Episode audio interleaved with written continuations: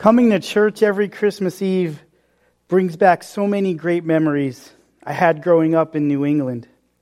It was always the culmination of the Christmas season for our family.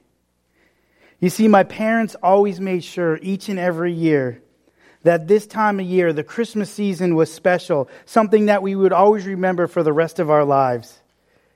For me and my brother and sister and I, it was a season filled with memories.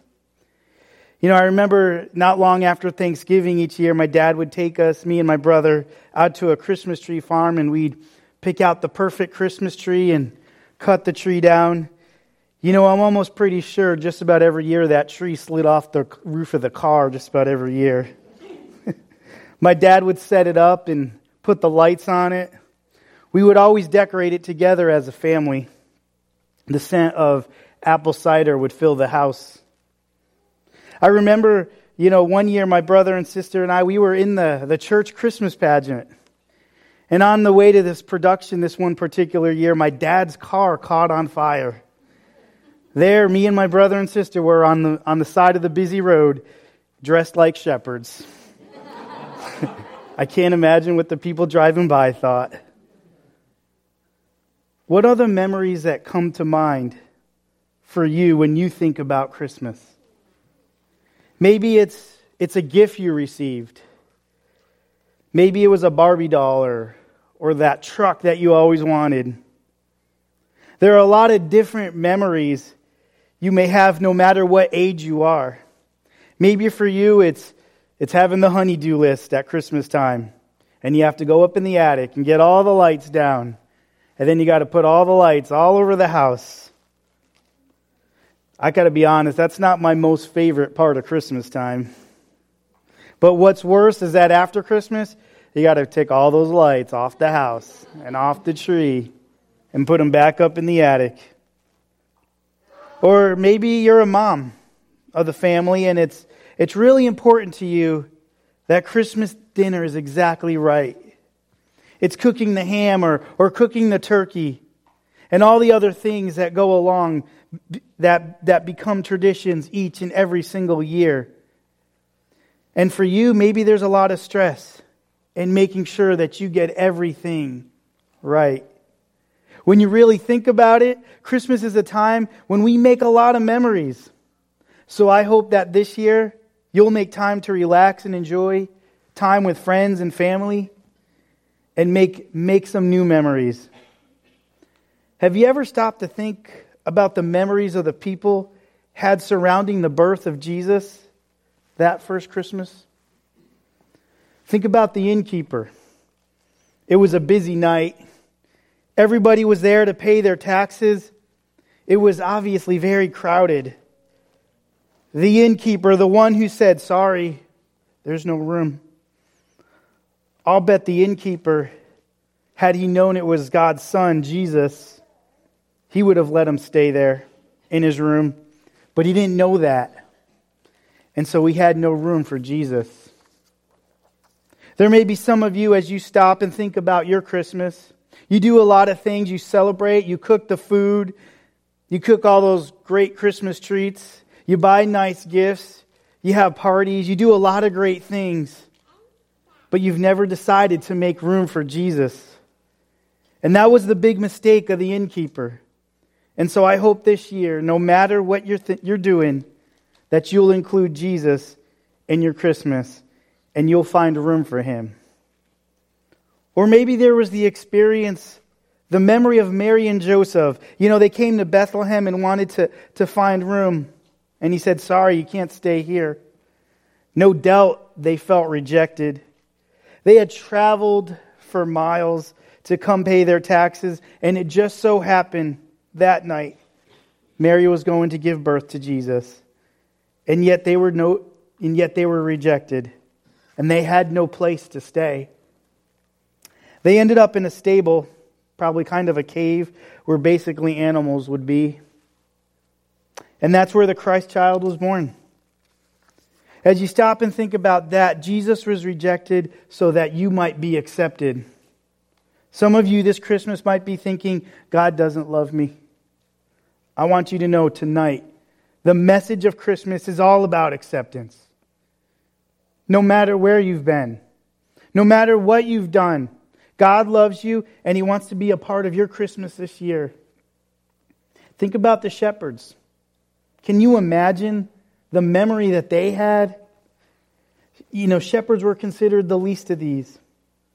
If God were going to announce his son to the world, don't you think he would have had a big media production? That he would have sent his PR team out ahead of him? Maybe invite kings and queens and people of, of influence to, would have been invited. Not Jesus. Jesus was born in a manger. The angels announced the birth of the shepherds, the lowly and the least. And tonight, whether you live in a mansion or an apartment or you're homeless, no matter what situation you might be in, no matter what class you may feel like you are in, Jesus cares about you. And the good news about the birth of Jesus is for you. The birth of Jesus was, was very simple.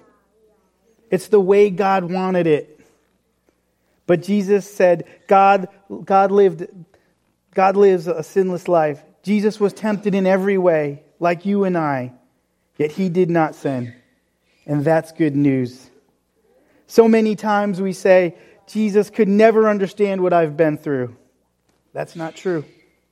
He's been through everything you and I have ever been through. He understands and he cares and he wants you to come to him with your problems. Jesus also had a, a sacrificial death. He shed his blood on the cross for our sins because he wanted us to have new life and meaning.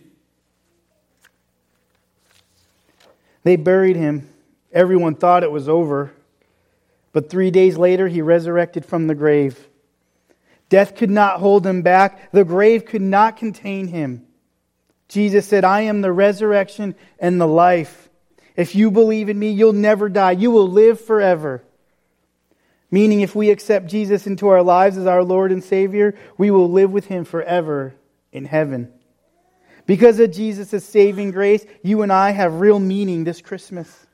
Because of what Jesus has done, he could, we could never save ourselves. We're not good enough. Jesus took all, all, all of the bad things we've done and washed it away so that, on that cross so that you and I might be forgiven. And so this Christmas, we can have a future. We can have a hope. We can have a joy. We can have, we can have peace and a purpose because of what Jesus Christ has done for us. John 3:16 says this, "First God so loved the world that he gave his one and only son that whoever believes in him shall not perish but have eternal life." And so this Christmas I pray that you would unwrap this Jesus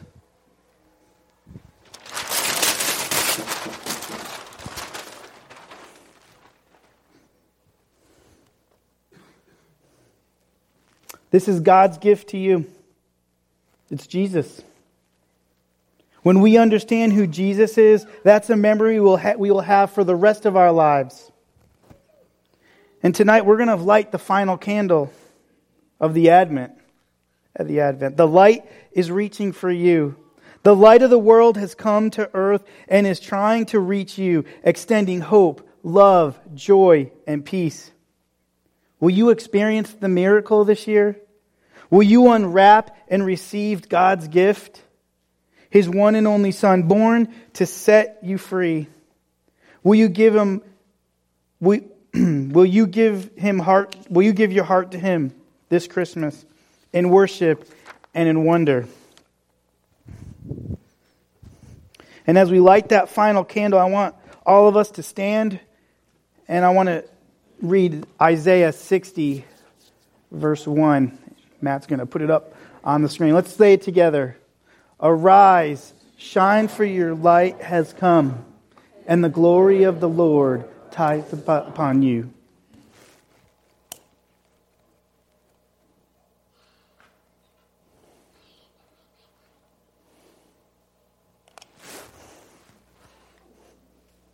And as you came in, everyone should have received a, a candle. If you have kids with you and you don't want them playing with fire, we have some glow sticks for you. So I'm going to light them. And as we do that, we're going to sing some, so- some songs of worship as we close out this evening.